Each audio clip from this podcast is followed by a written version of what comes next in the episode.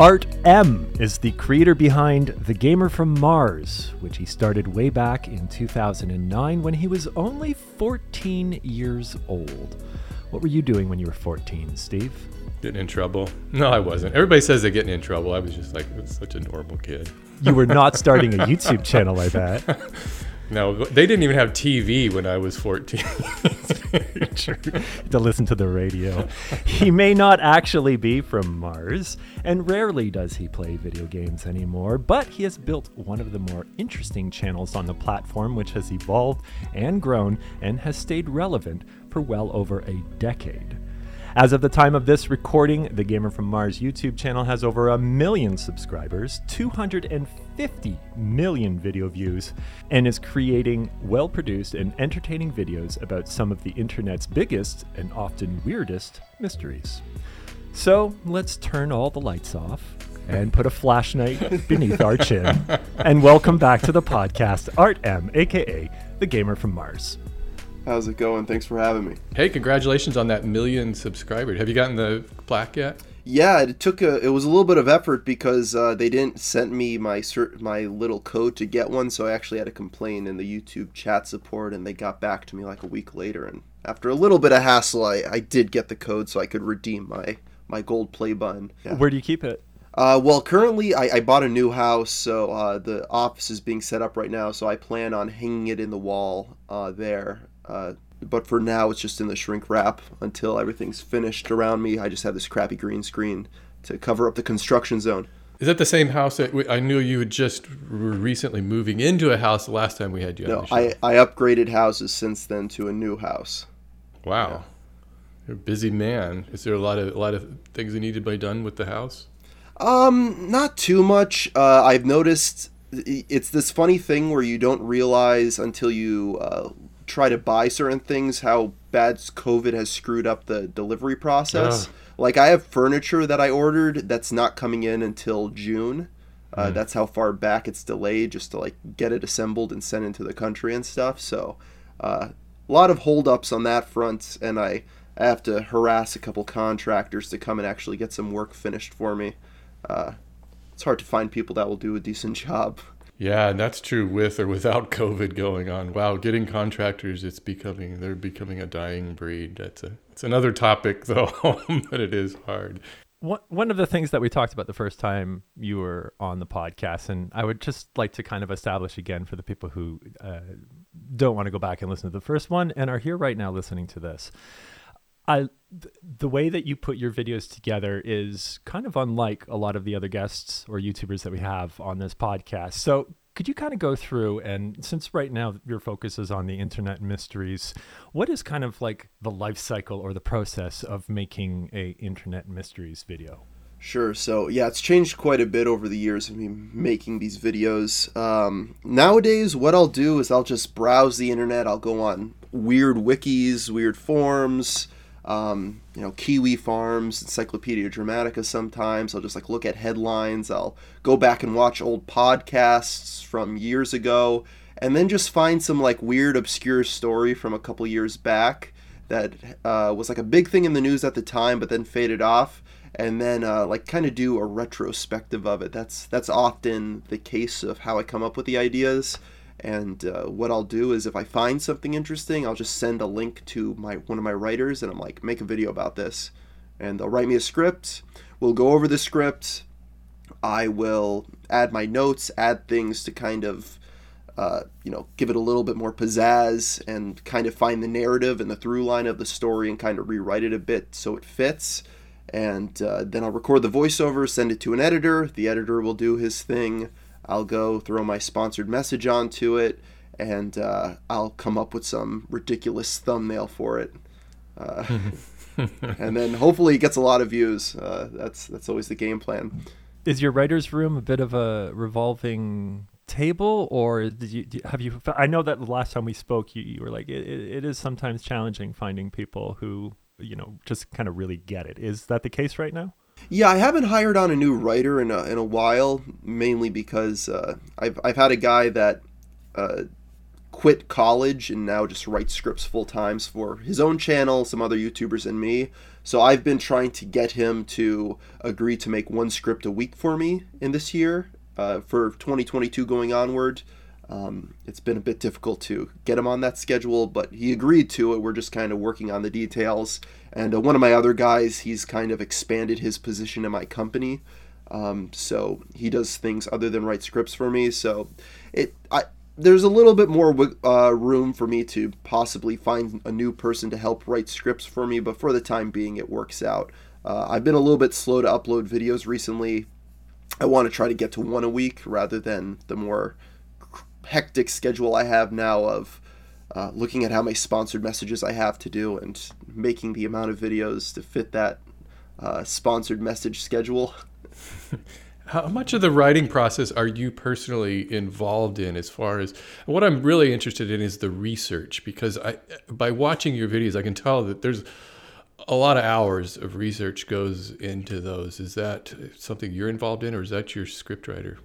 Um, I'm the one that's coming up with the idea and pointing out like, hey, here's like here are the tidbits of the story that need to be in there. I'll find like a hook. Like I'll recently I made a video about Stan Lee being abused yeah. in his 90s, where his wife died. They stole his blood. They stole his blood. Yeah. so literally, I I see like one article about like, hey, Stan Lee was abused. I look it up and I see no other YouTubers have covered the story there every single time a new Marvel movie comes out and there's a trailer for the new Spider-Man film, there's a million videos about it. But the creator of all these characters, who was abused as an in his later years of life, not a single YouTuber bothered to cover this. I think there was like one or two uploads by a random creator on it. And I was like, this is an amazing story. Let's do this. And then when my writers started looking into it, it ended up being so much deeper where you find out these little details. Like, yeah, there's a random dude that went and drew, drew blood from him, saying, oh, they were for medical tests. And it turns out he just made uh, it into like an ink stamp and then just stamped his blood onto Marvel comics. And there's actually one for sale right now on eBay for over a thousand dollars. You could buy Stan Lee's stolen blood on eBay. Uh, oh man! So it's like, yeah, there's these random stories where I, I always see YouTubers that talk about, oh, there's no ideas. Oh, I can't I can't catch a break. Everything's already been done. And I could tell you, I have a list of like a hundred videos that have no one has ever touched before. Uh, I could, if you sat me down, I could come up with a hundred video ideas that have not been done by a YouTuber yet. Uh, I, I think the possibilities are endless. How do you organize your video ideas? Uh, I need to get better at it we'll just uh, have Discord chats, and when I come up with an idea, we'll pin the the idea. I'll let, so I'll just like be watching some old podcasts from 2014, and then they bring up some re- random story because that's m- most of my day is I'm working, and then I have just YouTube videos playing in the background, and then I'll hear like a little tidbit of something, and I'm like, hey, that's maybe there's something to that for a video. Uh, I'll send the link to one of my writers, and uh, we just pin that, and then uh, when he needs to start writing a new script, we'll go back to those pinned comments and he'll pick something that interests him. That's what I do. I try to give my writers a bunch of ideas and have them pick what interests them the most because usually when they're interested in the topic at hand, they'll do a better job writing it and they'll be less likely to uh, not do the research and cut corners and make mistakes I think that the Stan Lee video was a good example of really firing on all cylinders there because everybody knows Stan Lee and he's like this, you know, such such fondly thought of yeah. kind of guy. Everybody everybody loves him or when he was alive. And I had never heard the story that you told about yeah. his his end of his life and it was definitely tragic. I mean, I, I think you hit on that sweet spot. And then the the other one you just had most recently, and this is another thing you had mentioned this before, is finding obscure stories that were really big at the time, but then they just kind of dropped off. Yeah. And it was your most recent one about the MySpace suicide. And I had totally forgotten about that. It was probably what was it, ten years ago or, or more? More and than that, fifteen years ago. So it was a huge, huge deal. I mean, it was like these this girl was getting harassed online, and after all the pieces fell, she she she killed herself. It came to find out it was like parents who had yeah, created a forty-year-old woman fake... pretending to be catfishing a thirteen-year-old girl. God. And then she, the the the woman had like it, it's so crazy because I remember I sent that uh, idea, I sent the Wikipedia page to my writer. I'm like, read over this, and he's like, why do you want me to write a video about this? It's just some random girl that killed herself. It's sad, and I'm like, no, look at the see where the hook is.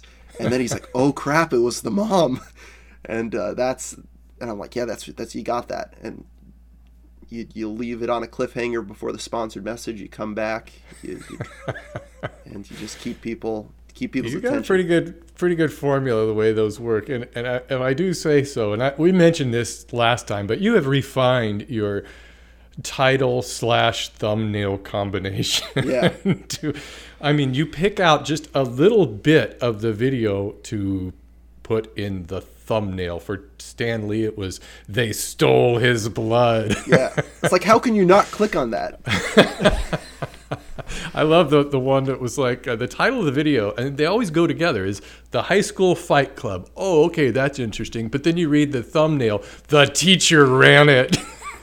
Uh, I was saying to Steve before before we hopped on this podcast, uh, I think it was either on Reddit or Twitter. I saw something. It was retweeted by you or something like that, and it was it just said like uh, the typical gamer from Mars thumbnail, and it was just a picture of like a crying baby, and it's like they ate his brain or whatever in the the black text. However, I brought that up saying that I think you're probably doing one of the best jobs of getting text and choosing the right text in the thumbnail to to complement the title Yeah. but not interfere and you almost have them playing off of one another very well my question is do you ever feel like this is really over the head or is it like it works and now it's kind of part of the style so that's why th- this is what we're doing Uh, well, I, I guess uh, the way I see the title and thumbnail combo is it's a synergy between the two. I see it happen so much where it's uh, the title and thumbnail are very redundant. They'll have the title of the video and then the thumbnail just says the title over again. And I'm like, well, you already said that. I do it sometimes, but it's for like one of my bigger documentaries. Like I made a video 100 dead YouTubers that will be missed, and the thumbnail also says 100 dead YouTubers, but I wanted to like say this is the d- definitive video on the subject, so I'll you know, there's a purpose in me repeating it twice because I want it to be the video on the subject. But when you're making just like a random video and you're trying to get people's attention, you really have to, you know, have those two things work together. It's uh, people always think of like the title and thumbnail, uh, you know, as like separate things, but they really they have to complement one each o- one another. Um, but as far as like going too outrageous, I could assure you that there are uh, titles and thumbnails that I've done for like tests because I'll make 10 of them. And like some of them are just so outrageous, and like I want to do them, and I'm and then people are like, no, you can't, you can't do it. Like I'm shit, shit sending them to my YouTube buddies. You can't do this. This goes way too far, and I'm like, yeah. And sometimes I have to deal with the YouTube censor uh, going after me and like giving me a yellow dollar sign just because of the thumbnail. Uh, I made a video called "The Most Hated Man in Australia," and the guy's name was Dick Pusey. So on the thumbnail, I just put a big picture of his face and I put the name Dick Pusey. And YouTube, that's all you need YouTube gave me the yellow dollar sign saying that it was a inappropriate language in the thumbnail, and I'm like, that's literally his name. Did they do they explain when you get that kind of a yellow? uh, What do you call it? A yellow? It's not a strike. A yellow yellow dollar demon- sign is what I call Dollars. it. Yeah. Does it come with an explanation? This is because of the thumbnail, or or does it? Sometimes, uh, usually I'll complain to YouTube chat support, and then they'll give me a more detailed reason for why they gave it to me. Um, yeah, for that one, it was just like I really fought it because I'm like, there's nothing in this video that warrants it. Like, I, I've done nothing. I've said nothing in this video. It's kind of a disturbing story, but it doesn't break any of the advertiser guidelines. So there was no reason why they should have given it to me. And they're just like, yeah, man, if you if you change the thumbnail, uh, we'll we'll get rid of the But yellow you you didn't. It still says No. Dick Pusey. Oh no, I, I love the thumbnail. I, I'm still Yeah. holding my ground. I'll, I'll I won't make money off it. Oh, it's it's demonetized Oh now. yeah, Uh, half my Oh, videos still get is. Demonetized. Uh, first Oh, things, I see. I'll fight them, and Well, I'll you know, it had to have been just like a bot that just it, it's it set it looks for dick and pussy, and it's like close enough to to dick pussy that it flagged it. I I Well, now this podcast is going to get flagged because you actually shit. said the word. Well, so YouTube's uh, when you say swears in the videos, as long as they're not super early in the video and you're not too over the top, it's usually not a problem. Right. I personally don't swear in my videos, so that's not even an issue. Um, which is the crazy part. I talk about all these crazy stories, but I'll bleep out the swear words. Uh, and I've always done that, even before the Yeah. adpocalypse happened. Uh, but yeah, it's it's one of these weird things where uh, from what I understand, YouTube has a they they sub out like to a contractor to do the the work in terms of uh, checking if videos should be uh, demonetized or not and not safe for advertisers, and uh, they they ship it out to Pakistan like offices where they'll just hire an office in Pakistan to go through and have these people um, on the other side of the world reviewing YouTube videos. Well, Uh, it has to be after it's already been flagged by a, by a Yeah, bot, right? the bot will no flag way it. anybody could. Yeah, the bot will flag it, and then you request a manual review where someone in real life will look at it, and then that person makes the final decision on if it you get the green dollar sign or if it remains yellow. So, uh, what I've realized and what a lot of other YouTubers realized is it's just a roll of the dice of this person in Pakistan. Like I don't know what they're gonna do. So you could people have uploaded the same video multiple times, and uh, the guy in Pakistan will sometimes give you the yellow, sometimes give you the green. It's it's pretty arbitrary. It's kind of security theater for advertisers, because you could you could get around it if you just if you're willing to play the game.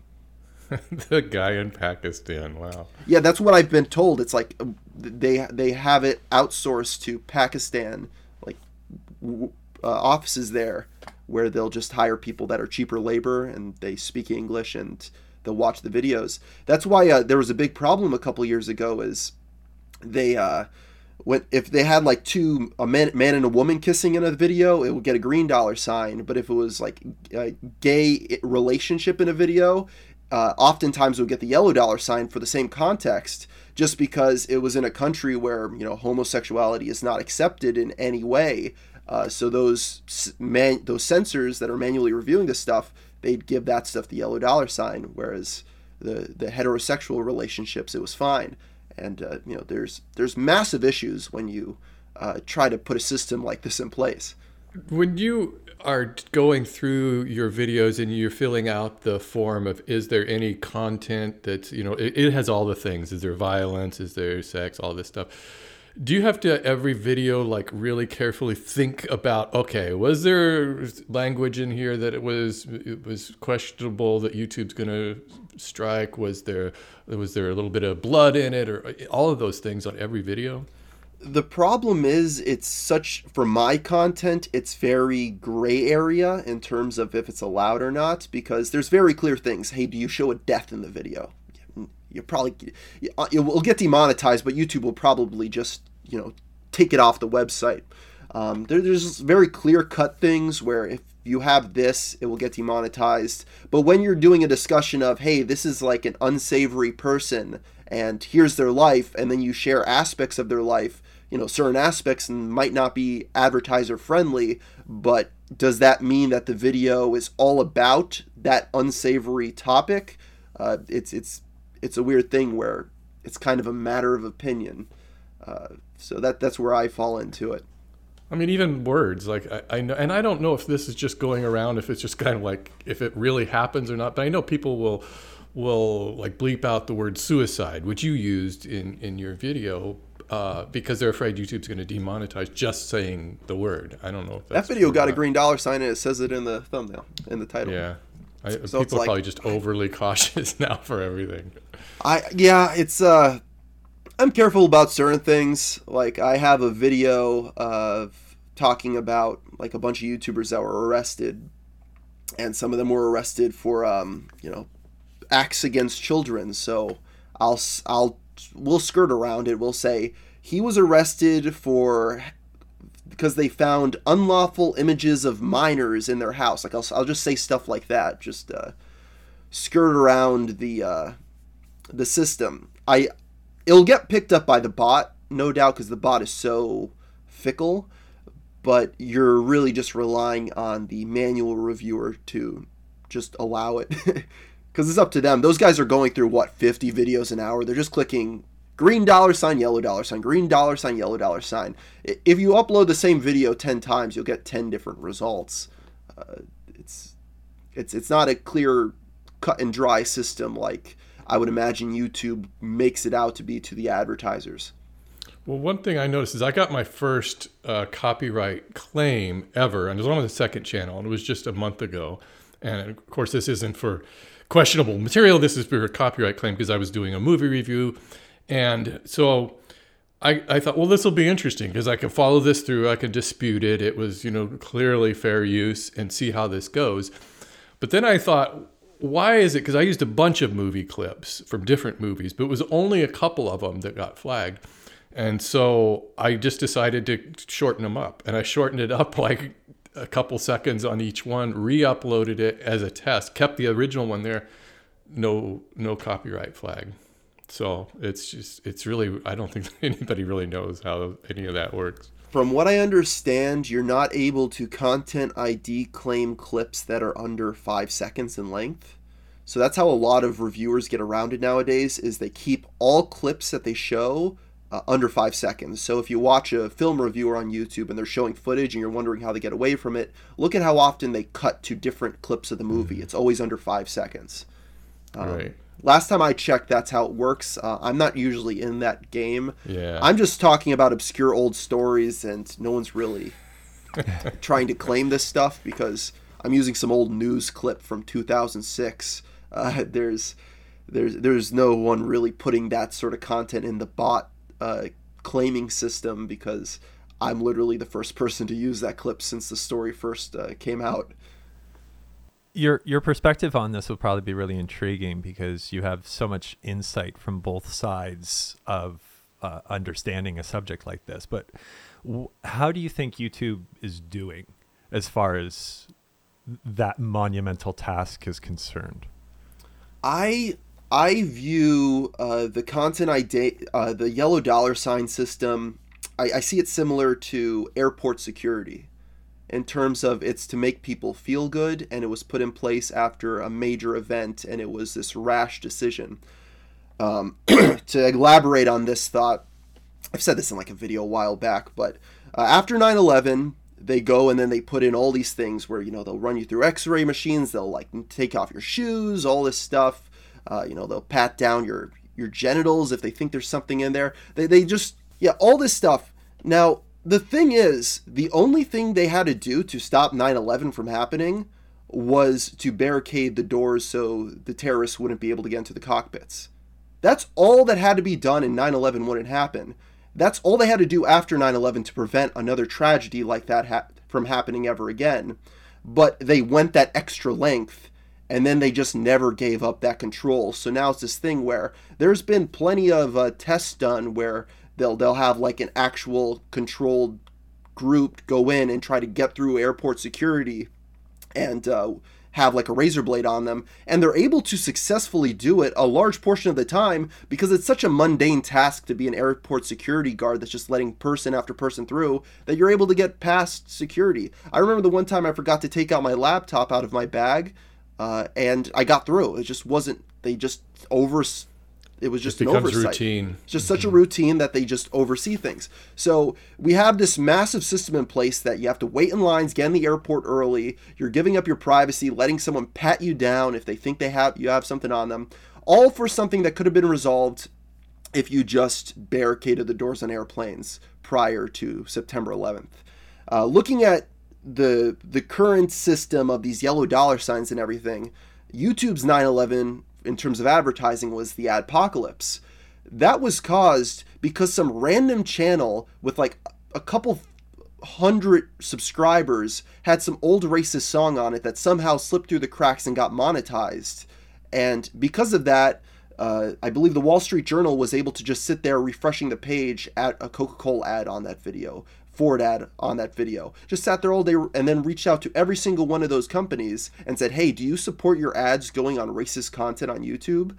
And because of that, YouTube went overboard and just like created this massive system to to account for that when all they had to really do was put in the current system that they have where you need a thousand subscribers and 4000 hours of watch time each month to get monetized so it incentivizes people not to break the rules and not to try to monetize stuff like that if they just had that those two rules in place before getting monetized before the adpocalypse it wouldn't have happened uh, but now, since it did happen, we're stuck in this just security theater where there's ways around it. There's ways to manipulate the system. People game it. As you said, they'll bleep out stuff like suicide to get around the censors. And at the end of the day, it doesn't matter. It's it's all it's all a joke.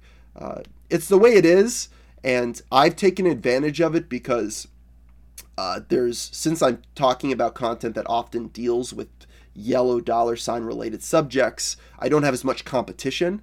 So it's almost like I don't mind it either way because because I'm making stuff that's harder to monetize, especially for a smaller creator. Uh, I'm able to get in and get a lot more views because no one else is really competing with me. There's no other person making the videos that I do because it's very difficult to make it work in a business sense, but I've been able to. There are other people doing similar to what you're doing, but I guess they're probably more focused on YouTubers like Internet of J. You probably know Internet Yeah. J, I'm sure. And I love his content, but yeah, he's really focused on, I guess, YouTubers, right? So he's probably not really much competition for you. Yeah, I used to cover YouTubers nonstop on my channel, and then at some point I just got sick of that. It, it got so repetitive because you have this pool of like 100 YouTubers people care to hear people talk about. Yeah. And uh, there's there's only so many times you could just reiterate the same story of YouTuber got big, he went off to Hollywood, you know, started doing drugs, fell off the deep end, and now he gets no views and he's just like floundering. I, I covered those sort of people for so many years on the channel, and in the past year, I've just slowly transitioned away from those people. And now I just I don't even know how to describe the videos I make anymore. It's just it's not even mysteries half the time. It's just I'm talking about dysfunctional situations. yeah, it is good. People love those rise and fall stories, don't they? Yeah, yeah, they they do. Uh, there's there's an appeal to them. It's just there's only so many of them, and when you've looked at so many of them, you realize that hey, all these stories fit into like five distinct categories. Like it's just the same five stories over and over again. Like you could go through Internet of Jay's videos, and you could just say, okay, this person fits in this box. This person fits in this box. It's it's uh, history repeats itself. People keep on making the same mistakes in this industry, and Well, it's easy to easy too because there's so many real young people in it who are just Yeah. young and dumb and they say dumb things and they do dumb things and the next Yeah. thing and they get they get famous real fast and then it's just it's a hard crash. yeah. But I'd rather just kind of stick in my own lane and talk about some random story about MySpace from 2006 that no one else cares about, and I'm able to come up with some catchy thumbnail and title for it that'll get me views when no one else would be able to get views on it if they did it. A few months back, you mixed it up with uh, the insane summer of Pokemon Go, which was more of like a 30 minute long. And it was fascinating because, uh, as you said earlier, it's like there's things that happened which literally the whole world tripped over on. and then, like, two months later, it's like, oh, yeah, Pokemon Go was a thing. You would walk past parks and see Yeah. people walking around like Did you try it, zombies. I- Chad? Did you try it? Try it? I, I got like a couple. I, I did it for Uh, like a day. I'm like, eh, And that was it, yeah. Just because I wanted to see. What I it was remember like about. Hillary Clinton kind of killed it, didn't she? Yeah, Do you Pokemon remember? Go to the polls. it was horrible. It's a great example, though, of content which is kind of a departure and also follows up on something that you mentioned the first time you were on the podcast, which was more of a focus on like larger, larger form content, and especially now, um, in 2022, where there's such a focus on short content and all of the rest. Do you? Are you still focused on trying to like forge forward with longer form content, or where's your head at with that? Absolutely. I've uh, I have a four and a half hour long documentary that I've been working on for two years. That's almost finished.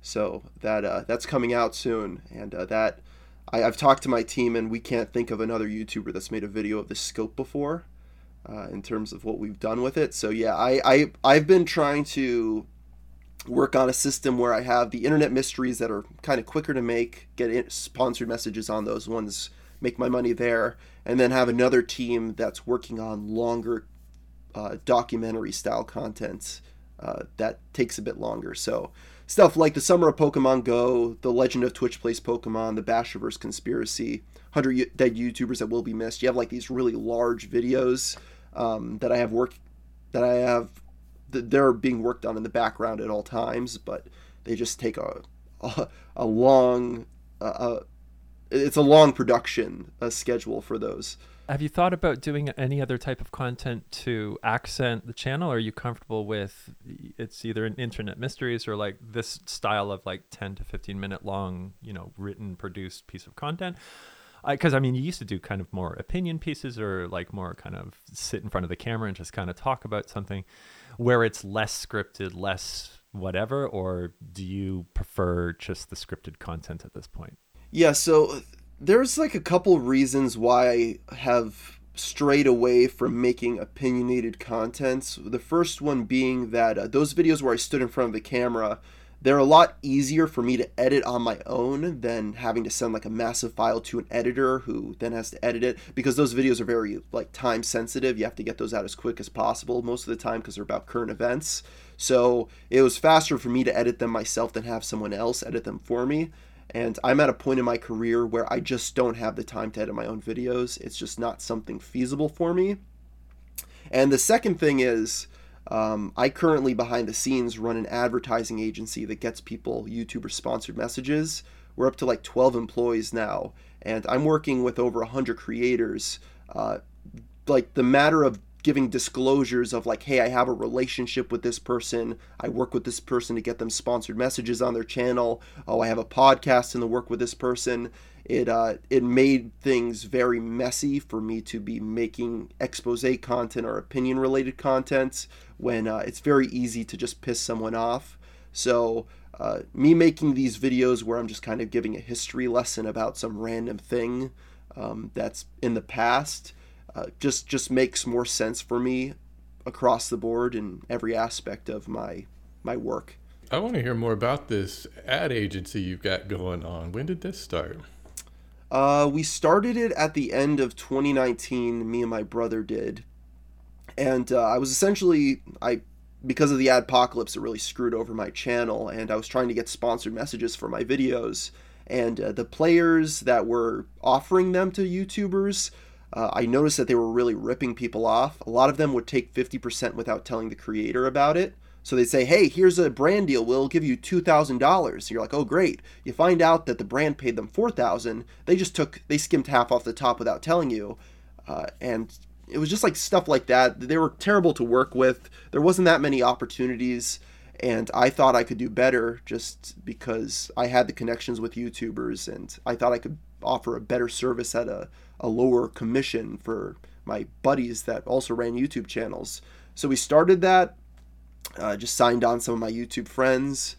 Uh, we got in touch with some advertisers, some agencies, got things working. I understood like the base premise of the industry, but over time we just slowly understood how things worked behind the scenes, how to go to companies, how the advertising departments at these companies work and uh, it just kept on growing and growing and growing. And now we're we're working with well over 100 creators and over 30 brands and the business grows like 10% month over month. It, it's it's it, it's it's gotten pretty insane. You've been doing this long enough to build up quite a network of of other YouTubers who you know and whatnot. And I was uh, going through your Twitter because I think Twitter is pretty much the only other social platform that you really are active on. Um, and there was someone having a problem with uh, trolls or s- something along those lines, and you reached out saying like I've helped other YouTubers with with trolls.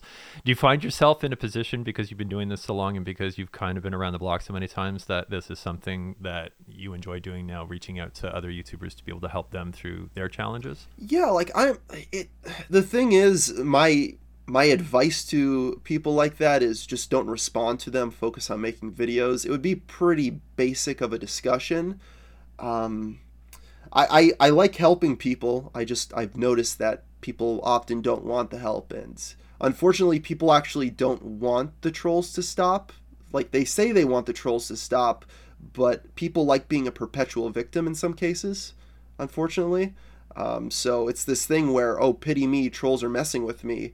Then the trolls eat survive off that attention, so they'll keep on prodding them uh, to make them do more outlandish stuff. Then they'll have another mental breakdown, and it's just this vicious cycle. And I sometimes I just try to tell YouTubers, uh, you know, people that we deal with, we're like, hey, just don't respond to them anymore. Just focus on making videos.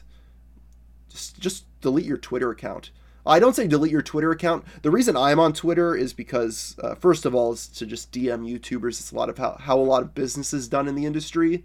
And on top of that, uh, the oftentimes if you're having trouble on YouTube, the only way to get it fixed is uh, doing Team YouTube's, uh, adding tweet uh, Team YouTube on Twitter, and they'll they'll help you out there. Do you have a partner manager? No, they uh, they refuse to give me one. I always apply, and they always turn me down. You've never had a partner manager. They, no, they they will not give me one. Have you? And you've been in an MCN before? oh, years ago. Yeah, those things were a scam. I yeah, I was in one of those too. I you know what one I was in was Defy. That was the one that was, that was like the worst one, and that was and I did it because like all these big YouTubers were on it. and I thought, well, it must be a it must be a good one. They have a whole sales team which will constantly just be out uh, there looking for brand deals. Complete lie. I was so glad I got out of that deal like maybe five or six months before they completely exploded. And because I thought Smosh, you know, they were out all these big brands and they had their own area at VidCon that I got to sit in with and meet all these people. And then they weren't doing anything for me except just taking money. So I'm like, I, and I thought, oh God, how am I going to get out of this? And so I remember emailing them like, can we just end this? And they're like, yeah, sure, why not? And they just ended it. It was no big deal. I'm like, hmm, that's a surprise. and then they just completely went out of business, screwed everybody. Yeah, everyone thought MCNs were going to be the future. I know Disney mm-hmm. bought Maker Studios for like a billion dollars or something, but it turned out yeah. that the entire industry of multi-channel networks was a, just a giant house of cards. They had no feasible business model other than, hey, we're going to leech off the AdSense of YouTubers. Like, right. you can only go so far before YouTubers start figuring uh, figuring that one out.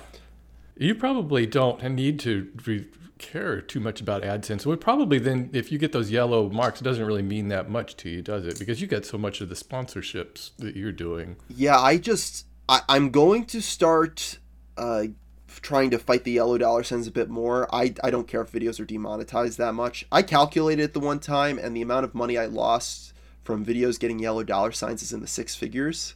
Um, wow. it's like just insane amount. So I'm going to try to be a little bit better about playing the game a bit more in terms of getting the green dollar signs when I can for my contents. Uh, but what I've noticed recently um, is that there's times where the yellow dollar sign will indicate that YouTube is not going to promote the video. It hasn't oh. happened on my channel, uh, but on the podcast that uh, I'm I produce through my agency, uh, we had an episode recently where it got a yellow dollar sign. I was like, who the heck cares? Just we have a sponsored message on it. We release it, and YouTube just did not promote it. Uh, 99% of the viewership was from subscribers to the channel. Uh, and it just it had a good click-through rate, good watch time, no problems there. And uh, we reached out to YouTube support, and eventually they responded back, giving us time codes.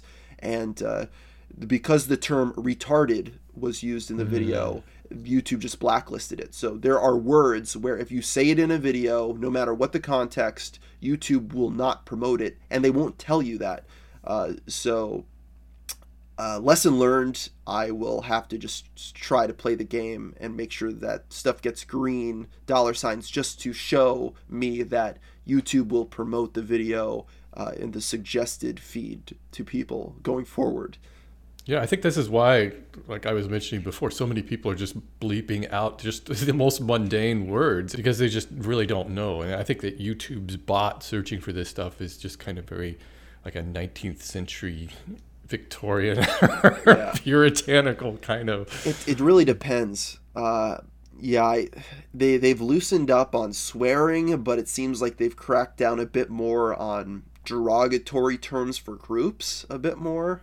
Like doesn't yeah. matter the context. Uh, I, I really don't know the exact details. It seems like the the rules are tighter than they were back when network television had. I remember, you know, like George Carlin did the seven words you can't say on TV and stuff like that. But it seems like it's a lot more restrictive. I mean, you could do all this stuff on YouTube, you just won't get monetized, and you might not be, you might be kind of not promoted by YouTube. Yeah, you won't get any traction in the recommended engine. D- do you feel like, especially with like an internet mysteries video, do you feel like you kind of know which ones are going to click, or is it always a bit of a surprise when you're like, oh, I wasn't expecting that story to whatever, but this is clearly why? Usually, I'll know when uh, the video's finished and I sit down and I come up with the final title and thumbnail. Uh, sometimes it's just super easy, like they stole his blood. We kind of realize that hey, that's the angle for the thumbnail, but I go and I spit that out and uh, 30 minutes to make that thumbnail, and I don't even send it to anyone else really. I just I'm like, this is good. I don't even need to get other people's opinions on this.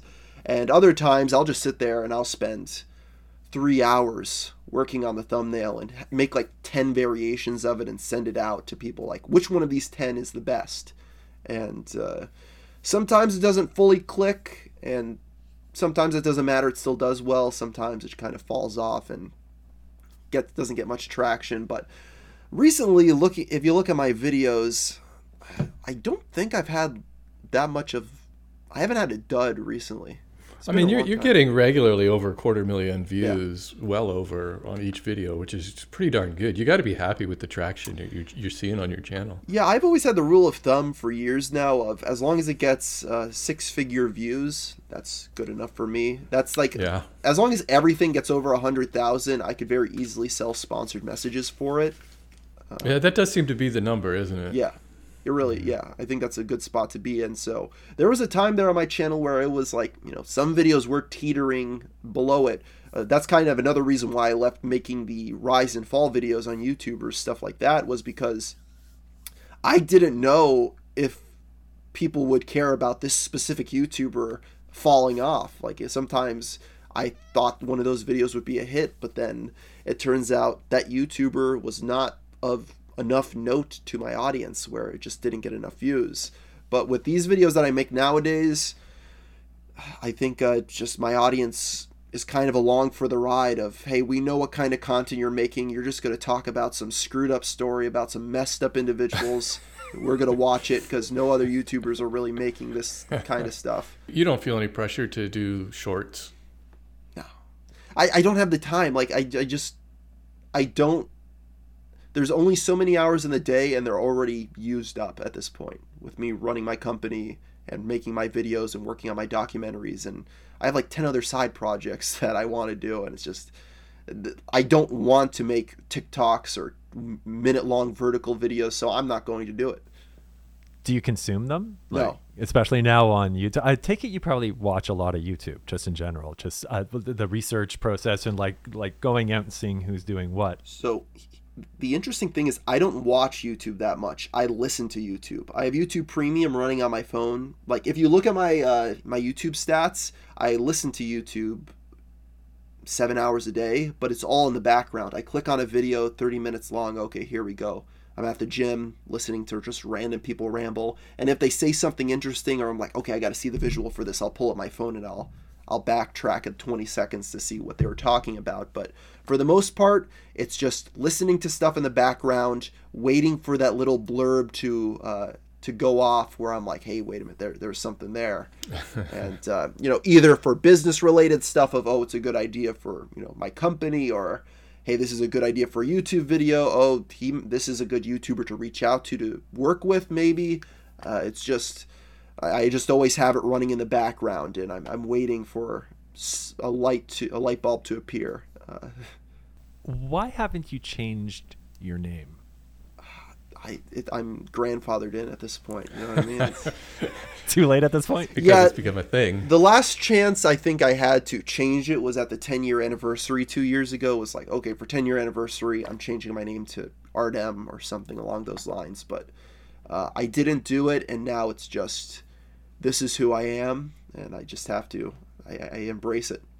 I think it's perfect. Gamer from Mars, and you, you you're not a gamer anymore on No. on, on YouTube. I don't have enough time to play video games. Like I, I, I try to sit down and play a video game from time Yeah. to time, and I'm just like, I, I could be at the gym, I could be working. I just I can't I can't focus on that. It's it's there's too much mental since like television I can watch TV sometimes because I'm just sitting back and I'm eating food, so it's like something to do. But for a video game, like I'm acti- actively using mental capacity to try to play it, and I'm just usually mentally fried from work that I just I can't do it anymore. It's just it's not something I'm able to uh, do at this point in my life, unfortunately. You wrote a tweet not too long ago, and it, it it really interested me. So I wanted to ask you about it. You were asking about the most hated video on YouTube. And in that, there was a whole bunch of responses, and it got me to thinking what I thought was the most hated. And I wanted to ask each of you, Steve included, what like the and some of the ones that were there were like "Dear Fat People," which was the Nicole Arbour Mhm. video, or "Friday" by Rebecca. Black. I would just say Friday, probably obviously YouTube Rewind from 2018. Yes, 2018. Logan Paul's Suicide Forest video. Oh, which- yeah, yeah. that's that's a pretty good one. And then uh, and then I had mine, uh, which was the Fine Brothers doing the trademarking of React the one. React. Oh, man. Oh, I forgot Just because it was that. so angry, like it was such a bad take, and they got I so forgot behind it about that. Yeah. at the peak of their career. Have you done a video about that? Yeah, that I- particular? that was that was like five years ago at this point. I did a two year follow up video to that, and that was like three years ago. I did the two year follow up to that Oh, going that's down. right. So that was like the last time I covered that. They're they've really fallen off. Their their channels they yeah. they, they get like they're content farm style videos, so they I'm sure they turn a profit, but they're not like a real. Well, I can think of a couple others. I can think of H H3 Productions, H3H3 when they came out with a uh, like a app game or something with Yeah. lots of in-app purchases. Boy, that thing! I think they ended up just taking it down. They they spent a lot of time coming up with this game, and they just had to squash it. And then I think of another one, and this is this one may be a little bit more obscure. Was JacksFilms came up with? He had gotten in. I guess it was YouTube Red or something at the time, where they had him do like a game show, and it was so so cringy. It was awful. Everybody's like, "This is not you. This is not you." The comments were just horrible, but he recovered from that fine. Yeah, there was. I remember those YouTube Red shows. A lot of those. The free episode had just mega downvotes. I remember the Fine Yeah. Bros. They produced a YouTube Red show that was a parody on American Idol after American Idol was off the air. So it was like the most like irrelevant idea for a parody show. And there was a joke where the one character's entire personality was he rode around on one of those little hoverboard things. Like he scooted into the room on a hoverboard, and that was the joke. Like they they focused in on him, they focused in on the wheels going in, and I'm like, this is, and it just had massive downvotes, and I'm like, wow, don't give YouTubers money for bigger projects. This is the the moral of the story. I think the most liked reply was also kind of the funniest answer, which was anything by Fred. I was like, yeah, I guess you're Pretty right. hated. Yeah. it was he was pretty hated. Uh, uh, the YouTube r- removed the dislike button. Do you have any opinions about that? Did you use the dislike button, or did you pay attention to it? Uh, well, it, it's. It, I say it's the equivalent of Amazon getting rid of the star rating system and just like, you know, how how the hell do I know if a video is good or not if I if I don't have a dislike bar to see? It's not perfect, but not having it at all now I'm just like I, I can't I can't tell if a video is actually factual or not now. A lot of the time I'll go on YouTube if I need to know how to pronounce a name when re- doing the voiceovers for a script, and oftentimes there's like trolls that will make voice uh, pronunciation guides Yeah. that aren't correct, like they'll purposely pronounce the word wrong, and now I can't tell if that's one of them because those videos usually be disliked to hell. So it's actively made my life worse. I think that's where it is. There seems to be a divide there between uh, how-to videos or videos that are trying to teach you something where it is kind of relevant to where uh, the dislike pile-ups on somebody just opinion piece or vloggers or whatever, um, where they're not as relevant. But yeah, definitely on those how-to videos, there, there's there was kind of a purpose for those. Yeah, so I mean, like th- that's the thing. Like, oh, go to this website, like download this program to help you do something. They could be sending you a link to go download a virus, and now there's no way of anyone else to communicate that. Well, other happening. than the com- comments. Well, if they but have I guess just- they could. if they have you can turn those off. No, not just. They don't even have to turn them off. All they have to do is hold comments for review. So they just have a bunch of puppet accounts saying, "Wow, great job," and then the only way you could tell if comments are being held for review is if you try to leave your own comment. So they could easily game the comment system to make it look like, "Oh, this is a good video." There. Yeah, it's true. While we're speaking about YouTube features, uh, what do you think about the ranking system that they kind of have most YouTubers getting locked into, where you upload a video and it compares it against your m- most recent ten videos or nine videos, and it gives you rankings and statistics.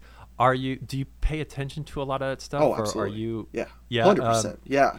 and it, and it informs obviously the future videos and whatnot. So Yeah. you go through and check out watch time and drop off times and all of the rest. Yeah, I look at watch time. Everyone was obsessed with like getting the click through rates. I don't see the click through rate being that like telling of a feature to know of like the exact amount because that's all completely dependent on how many people how many people YouTube promotes the video to.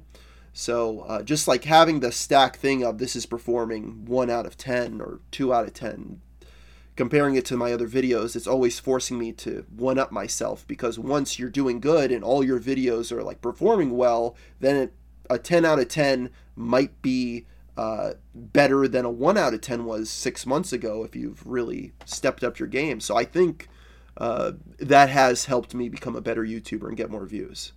Does most of your watch time come from non-subscribers or subscribers? I would say mostly non-subscribers. It really depends. Um, I'm hoping to get the the amount of non-subscribers watching a little bit higher. I have a much more dedicated audience now than I had like a year and a half ago. I feel just because I've really refined what my content is. Uh, but yeah, it's it's it's a good combination of both. I've noticed lately, it- maybe it's just my videos that they will now wait a few days before all of a sudden YouTube starts to promote them a little bit. So I'll see a spike after two or three days, which is something I never saw until fairly recently. It used to be a you know a pretty straight trajectory, I guess, you, for most videos. But and I notice it says that they're from external sources, and so I don't know what any of this means. It just seems like it's always always changing. I can hardly figure it out. Yeah, I I used to be able to notice like clockwork how the algorithm worked in terms of promoting videos, but nowadays it kind of seems like they have multiple systems in place where if a video pops off immediately, they'll start promoting it right away. Uh, I made my documentary The Basherverse Conspiracy, and that got like a half million views in the first day. Uh, just because YouTube immediately started promoting it right when it came out, right after the premiere ended, because they said, "Hey, this video's hot." And then I have other videos where uh, a couple days down the line it'll get a jump in views. I have other videos where it's just consistent 5,000 views a day every day for a year. Uh, th- there's no rhyme or reason for it. Have you ever been on the trending tab? Do you have any idea how trending works? Do you, Chad? Do you understand how trending works? Because I, I noticed like there's certain people that are almost always on trending, and it's not necessarily like CGP Grey had a video yesterday or the day before, and it was he's gotten like three at least last when I watched it, which wasn't that long, it was this morning. It was like 300 some thousand views, and I think there's probably a lot of videos that get that much in the first day, but somehow he's trending. I, I don't understand. Yeah, it's it's a combination of YouTube saying, "Hey, this video is doing well," and also having someone at YouTube physically say, "Okay, this video is good to go to be on the trending tab." It's a it's curated as well as informed by the actual viewership being high. I also think there's an element, and this is all just me thinking, uh, of they have an internal quality ranking for channels. And I think when you've done something long enough and they can just trust a channel that's been doing this for 10 years and like produces whatever, that they don't have to be as like they kind of have like this like group of channels and they can pick off of their new videos to populate trending because they know they're safe they know they're brand friendly or they work with a like we have a partner manager so uh, uh, and we've had one since like 2014. Actually, we've always and we've been one of the only YouTubers I know who have just consistently had a partner manager, and I think it's because we've always made safe videos. We were the first people on the platform making cleaning videos, and they're very clean videos. They're very clean videos. They're literally clean videos. And we like doubled down on just what we do. We didn't stray. We didn't try to get into YouTube culture. We kept just being reliant. So now when we release a video and we find the stuff that ends up trending or doing well is literally the most basic stuff ever. How to clean your toilet. I know it doesn't sound whatever, but like they just know that it's good content.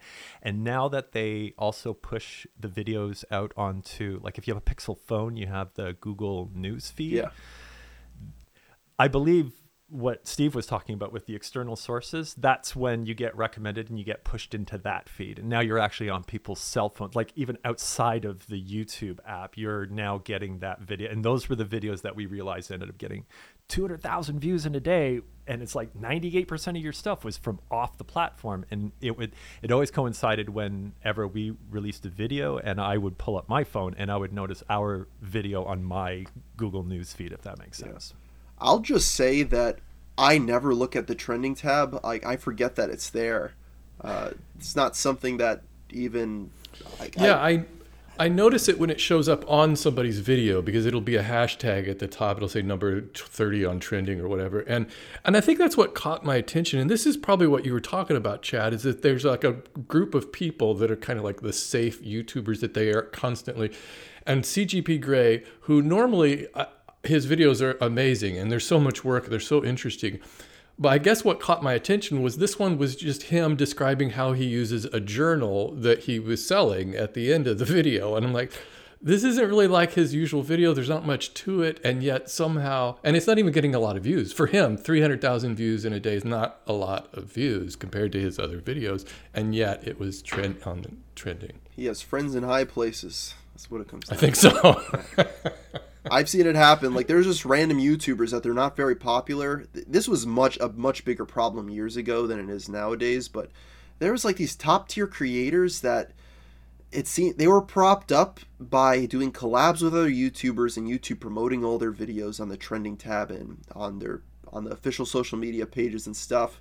And once they kind of faded out of the good graces of the the higher ups at YouTube and the YouTube community, you know, they go off and try to make it in Hollywood and they abandon their channel. Then they come back and they're getting no views and they're like, "Hey, what's going on?" It's like, "Well, you know, all the people that you worked with are gone. They moved on, so they're not going to help you anymore. And now you're relying on your own talent, which uh, I guess isn't working out." In you've been on the platform since 2009. A lot of people talk about the golden age of YouTube and I think it's probably different for everybody. So, do you have a period of time which you most fondly look back on, or maybe consider like, ah, this was such a good time on the platform? I would say YouTube peaked in uh, 2016. Uh, that was probably the good point, and then it just all went downhill uh, when the adpocalypse happened. It's just been getting progressively worse. Uh, that's my opinion, at least. Uh, I think you're not alone. A lot of people cite 2015 and 16 as peak YouTube. It was just a free for all. You could do it. Like, you look back and you see these YouTube pranksters were like stepping on black people's Jordans in the hoods, and those were getting monetized and they were getting like 10 million views. It was like, yeah. it was the Wild West. You, you were still, yeah. a, the website was growing in relevance and popularity, and YouTube didn't start really moderating it super heavy handedly yet. So you just had a, people doing whatever the hell they wanted. You had a lot of charlatans, but I prefer when there's tons of charlatans because things are more entertaining when that happens. Uh, but it was just like it was one of these things where it's like crazy. You're able to do whatever you wanted, and uh, now it just seems like you talk about something a little off off the reservation, and you're getting blacklisted. You're you're dealing with age restrictions uh, getting rid of the dislike bar because that might hurt somebody's feelings. I, I, I prefer the Wild West when it's just you could do whatever you want to. It was also a time that people weren't trying to go out and become YouTubers and make. I mean, people were trying to be YouTubers, but they were trying to be YouTubers because it was such a fun sandbox to play in, and you could experiment and do. Th- and all of those people who felt so um, jilted because they didn't have a platform to be able to like do all of their credit. Like now it finally is, and now it's legit. There's uh, there's billboards in New York City. and Yeah.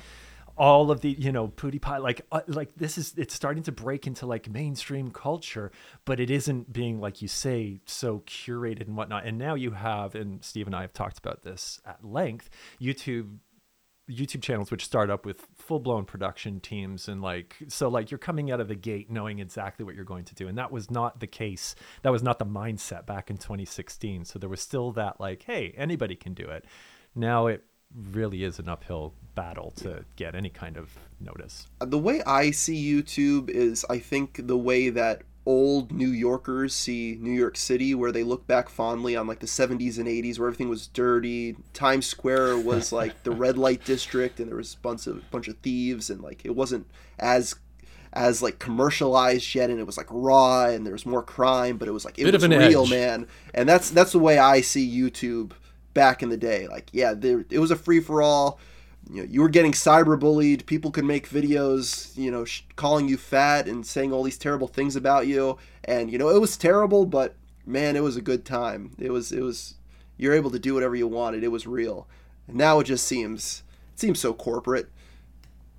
Yeah. I think what has changed is that, yes, people are coming into it with these big production teams and knowing how to do that. And, but there's still room for people who just want to start a channel and have some fun. But the, the difference is that it, it's harder for those people to get seen now. It, it, it for you know, once in a while somebody will kind of just hit the algorithm right, just haphazardly. They'll do it, but yeah, in general, if if you you wanted to make a, a living out of YouTube, you better have a good plan and have some people behind you. Well, the good thing now is that YouTube is so big and there's so many people using it and it's on every single device that smaller niches that wouldn't have been big enough to make a living off of before, you can now run a very nice sized channel with.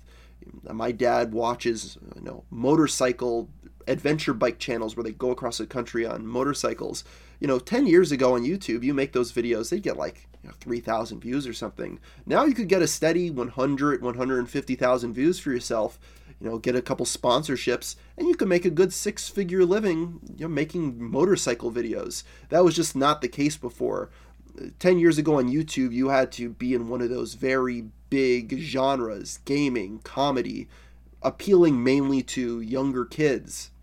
Uh, teenagers were the main people on the website, so you had to make videos that had the humor for a 16 year old in 2012. Whereas nowadays, it's just you talk to a 70 year old guy, they're like, oh, yeah, man, I watch YouTube. I, it's on my TV. I, I follow these YouTubers. Totally mainstream. It's mainstream to follow YouTubers now. Uh, yeah. that was not the case even five years ago, I don't believe.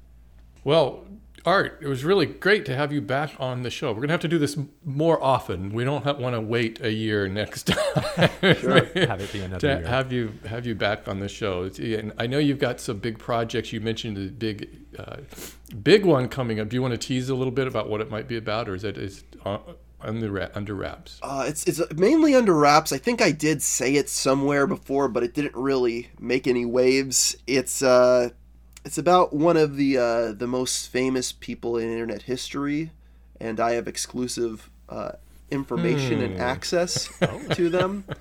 Oh, Uh, so I have exclusive interviews that I met with them in person that uh, no one else is able to get now, uh, and it is it is quite the odyssey. The the story I tell.